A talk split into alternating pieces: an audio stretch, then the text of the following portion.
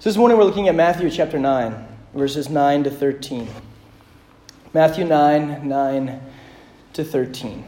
Now, Ephesians 1 15 to 23 tells us that, that Christ is the head of the church, that we are the body of Christ, that He is the one that directs us, that, that leads us. It is His example that we strive to follow. This week, our passage focuses on Christ's leading. And as is typical with, with Jesus, he leads us places that are not necessarily comfortable. He takes us places so that his message might be proclaimed, his word might go forth, and that all might hear it and be changed by that hearing.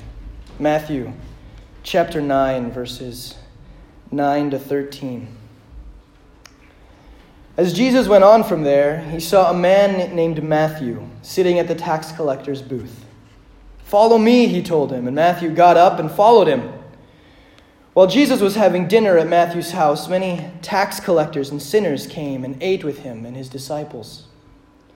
When the Pharisees saw this, they asked his disciples, Why does your teacher eat with tax collectors and sinners? On hearing this, Jesus said, it is not the healthy who need a doctor, but the sick.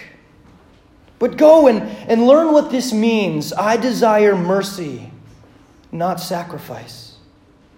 For I have not come to call the righteous, but sinners. Let's pray. God, we thank you for your word, for your word is truth. God, I pray you would speak through your word today, that you would perform the miracle that feeds our souls. I pray this in your name. Amen. So Jesus is, is walking down the street and he sees a tax collector and he says, Hey, come follow me. And this is a big deal. This is a big deal because tax collectors, I mean, we may not be real fond of the IRS and having to pay taxes and, and whatnot in, in our day and age, you know, in our current context. That's not something that we necessarily enjoy, right? But back in, in this day and age, it was a lot worse because they didn't really have oversight. They had to collect taxes and, and they gave those taxes to Rome, and, and so the tax collector's job was to, was to collect your taxes. But, but Rome didn't make sure that, that, you weren't collect, that they weren't collecting too much. And so a tax collector could say, Yeah, you owe $10,000. Maybe actually only owed five. But there was nobody to come in and make sure that the tax collector was doing this honorably. There was no one to make sure that the tax collector was, was, was giving the right number. And so the tax collectors can then pocket that, that extra $5,000 that they just charged you. And you had no recourse but to pay that. Like that was what you had to do. And if you didn't, then the Roman soldiers would come on in and, and take it from you, punish you in some way. And so we feel ripped off and we feel a little, you know, frustrated when we have to pay taxes for, for certain things or whatever.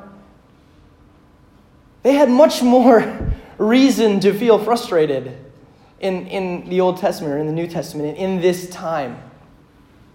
Tax collectors were not seen as good people. They were seen as thieves, slimy, dirty little guys that are, that are taking what belongs to me they're taking more, they're stealing from me.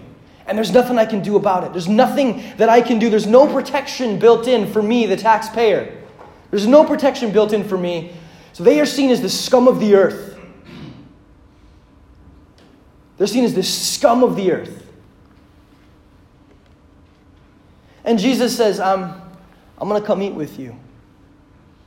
I'm going to come hang out with you. Eating together is a big deal in this context. When you ate together, you were sharing life together. You ate with people that you wanted to spend time with. Eating with someone was saying to them, You are important to me. I want to get to know you.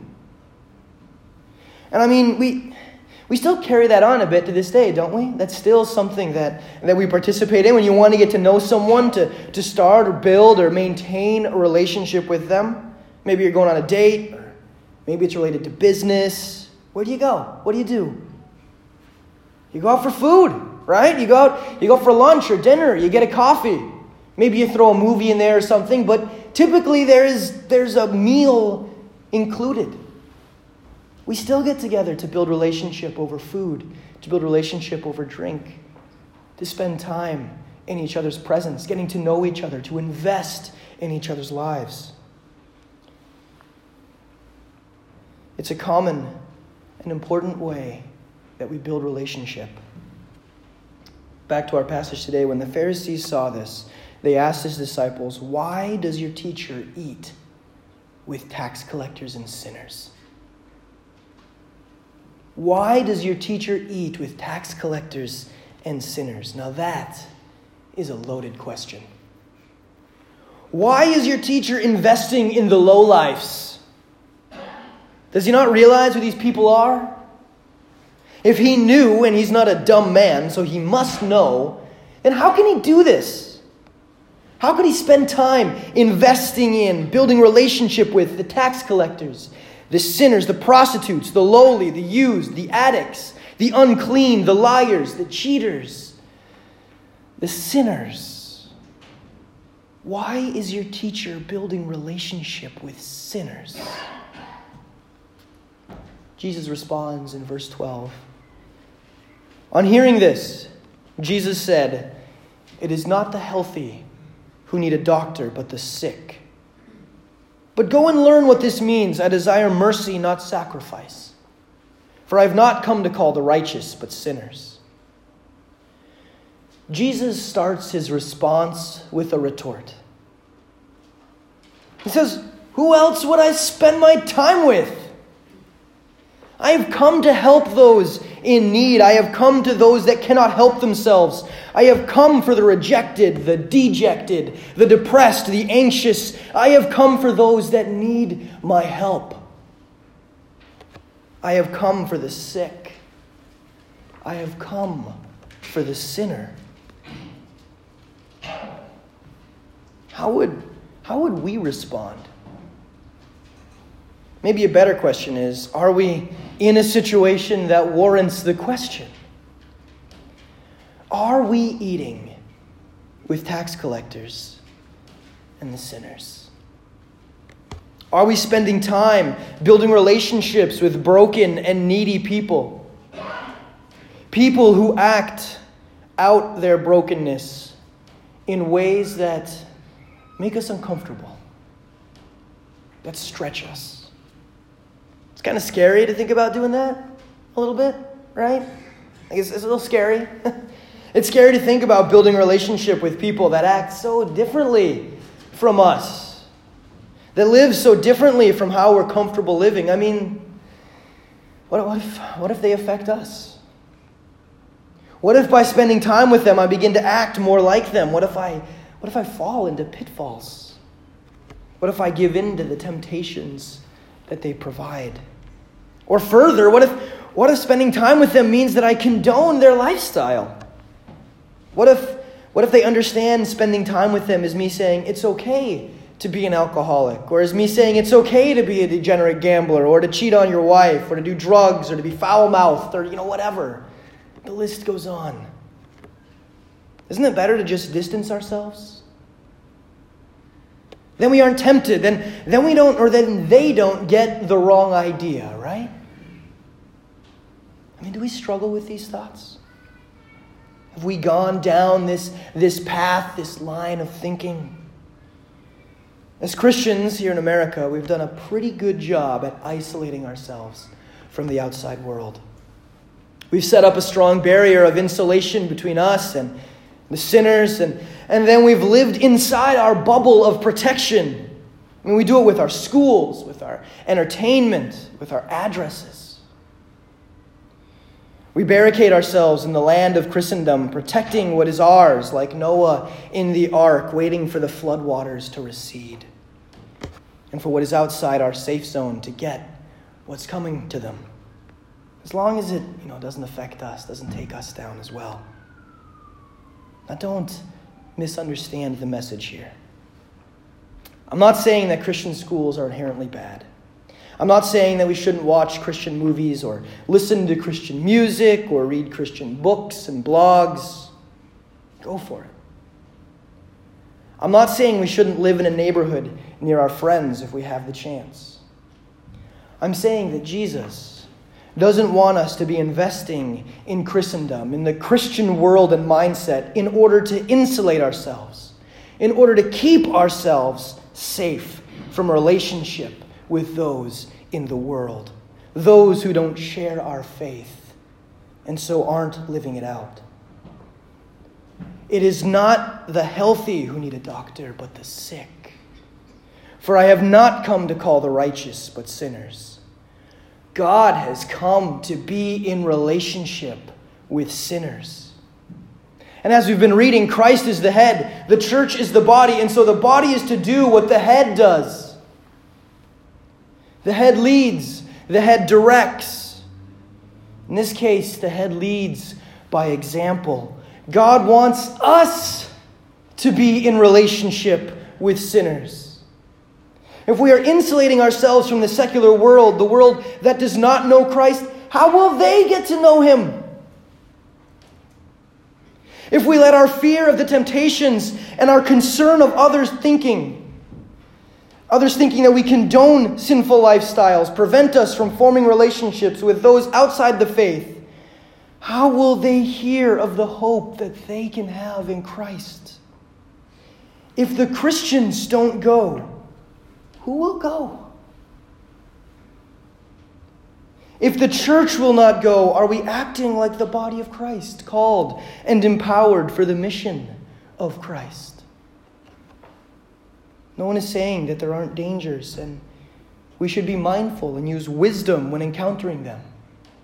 Temptation. How did, how did Jesus send people out into the mission field? Luke chapter 10, verses 1 to 2, we read, After this, the Lord appointed 72 others and sent them on ahead of him two by two, into every town and place where he himself was about to go. And he said to them, The harvest is plentiful, but the laborers are few. Therefore, pray earnestly to the Lord of the harvest to send out laborers into his harvest. Two by two. Nobody's saying go alone. In fact, we're told the opposite go and bring a friend. Bring accountability and encouragement in the form of a fellow believer, but go. But go. Build relationships with those who do not believe. Eat with the tax collectors and sinners, and through that relationship, preach the word that it might do its work, that they might enter into the kingdom of heaven. As we look back on Jesus' response to the Pharisees, it's interesting that he begins his retort with a comment on healthy and sick people. There's no doubt that the Pharisees saw themselves as the healthy people. And so I think it's fair to ask the question of us who do we see ourselves as in this comment of Jesus? Who do we see ourselves as? We're not tax collectors. You know, we're not the, the scum of the earth, so we must be the healthy people, right? The irony in Jesus' response to the Pharisees is that we are all the sick people. Us, the Pharisees, the tax collectors, all of us. Jesus says that he has not come to call the righteous, that they don't need him. But then we see that, that Paul writes in Romans 3:10, no one is righteous. No one is righteous, not one. There is no one righteous. There is no one that does not need Jesus. And Jesus only leaves two options righteous and sinners. And if no one is righteous, then man, we are all sinners. We're all lumped in with the tax collectors and the prostitutes and the drug lords. And Jesus came to have relationship with us, to save us, that we might have relationship with God. And we see this even clearer in the homework that Jesus assigns. Verse 13, but go and learn what this means. I desire mercy, not sacrifice. So Jesus starts off his response with a retort, and then he continues his response by assigning homework. Go find out what this means. Dig in a little bit. Go figure out what's going on when, when, when the prophets say this. I desire mercy, not sacrifice. You know, I don't think they did. I'm pretty sure they didn't, because a few chapters later, in Matthew 12, verse 7, Jesus again tells the Pharisees, And if you had known what this means, I desire mercy and not sacrifice, you would not have condemned the guiltless. So, since he had to repeat it, I mean, I think it's pretty safe to assume that they did not, they did not follow up. But we will. And man, I wish that they had for this little nugget is such a blessing. I desire mercy, not sacrifice, is a reference to Isaiah 6 6, which is in turn a reference to Jeremiah 7 22, which is referencing the story in the book of Exodus. The word that is translated mercy here is the word hesed, which means loving kindness, covenantal love, steadfast love the Greek translation of the Old Testament that we know as the Septuagint translated this word into mercy, and, and that works. But it doesn't, it doesn't just stop there. This is the word that God uses when he is talking about how much he loves his people. It's a strong word in Hebrew. And it speaks of God's zealousness for his people and their covenantal love. And we see this in Hosea. I mean, just looking at the book of Hosea, the whole book is about the prophet who God says, Hosea, I want you to go and marry this prostitute. And Hosea does it. And Hosea falls in love with Gomer. He falls in love with this prostitute, brings her into his house, marries her, makes an honest woman of her. But how does Gomer respond? Ah, this life ain't for me. I'm not worthy of this. I, I don't feel like I can fit in here. I'm awkward. I, I don't like this. It's constraining to me. I need to be free. And so she leaves. And she goes back to her life of prostitution. And Hosea goes back to her. Says, I love you. Don't leave me. God calls Hosea to a life of an example of what it's like. He's, he uses Hosea's life as an example of the Israelites and their relationship with God, where God is constantly calling out to them and saying, Come back to me. I love you. And they come back and then they're like, oh, I can't take this relationship. It's too close or too constraining or whatever. And I've got to get out of it. My sin won't let me stay here. I have to go. And they go. And God comes back and says, No, you are my people and I love you and I want you back. And so he pulls them back into that relationship, calls them back into that relationship. And the cycle repeats.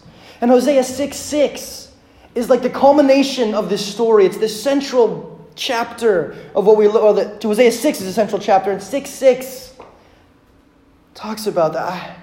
For when I brought you, I desire mercy and not sacrifice.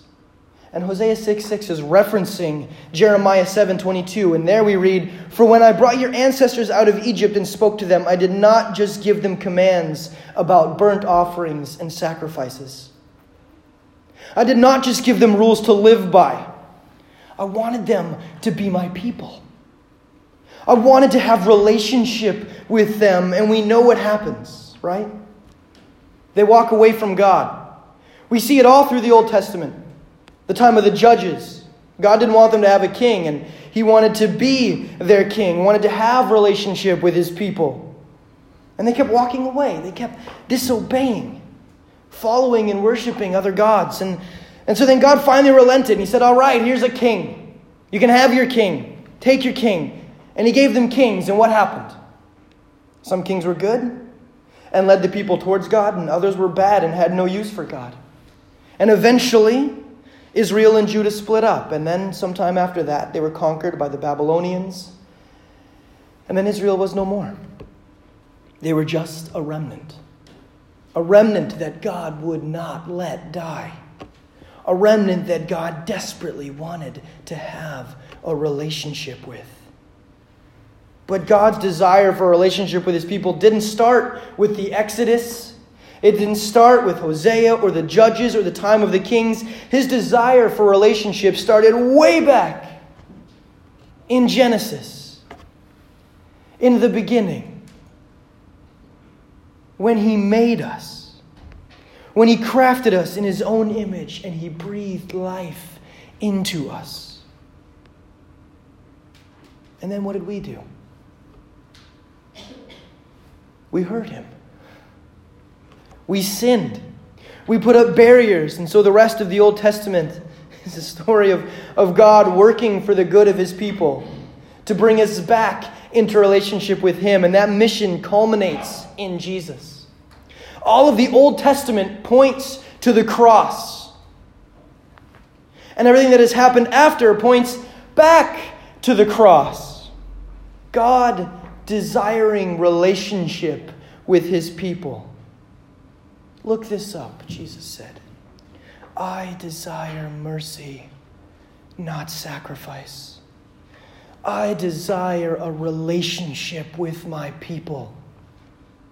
I desire covenantal love from my people. As we look back on that statement today, it goes even deeper, doesn't it? God desired relationships so much that he became the sacrifice. He took our place on that cross, died our spiritual death, that we might have relationship with the Father. It is not the healthy who need a doctor, but the sick. For I have not come to call the righteous, but sinners. We cannot forget or move past what Jesus has done for each of us as we move forward in what he has called us to. It is what enables us. It is what propels us forward in mission. As we read in John earlier today, when Jesus is recruiting his disciples, what is the effect? They spend time with him. They build relationship with him. They eat with him. And then that relationship causes them to go out and find others, family, friends, and introduce those family and friends to Jesus that they might have relationship with him as well. In 2011, the band Casting Crowns released the song Jesus, Friend of Sinners. The chorus of the song goes like this O Jesus, friend of sinners, open our eyes to the world at the end of our pointing fingers. Let our hearts be led by mercy Help us reach with open hearts and open doors. O Jesus, friend of sinners, break our hearts for what breaks yours.